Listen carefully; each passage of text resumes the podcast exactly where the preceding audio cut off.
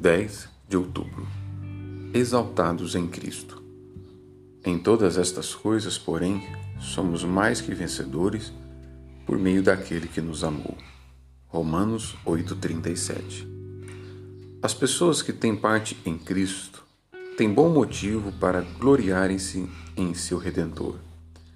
Elas são frequentemente assediadas por muitos males e muitos inimigos poderosos as cercam por todos os lados com a boca aberta, pronta para devorá-las por meio de culpa e de morte. Porque por seu redentor ser poderoso e tão exaltado acima de todo o mal, também elas serão exaltadas nele. Elas são, agora, em certo sentido, assim exaltadas porque nada pode feri-las.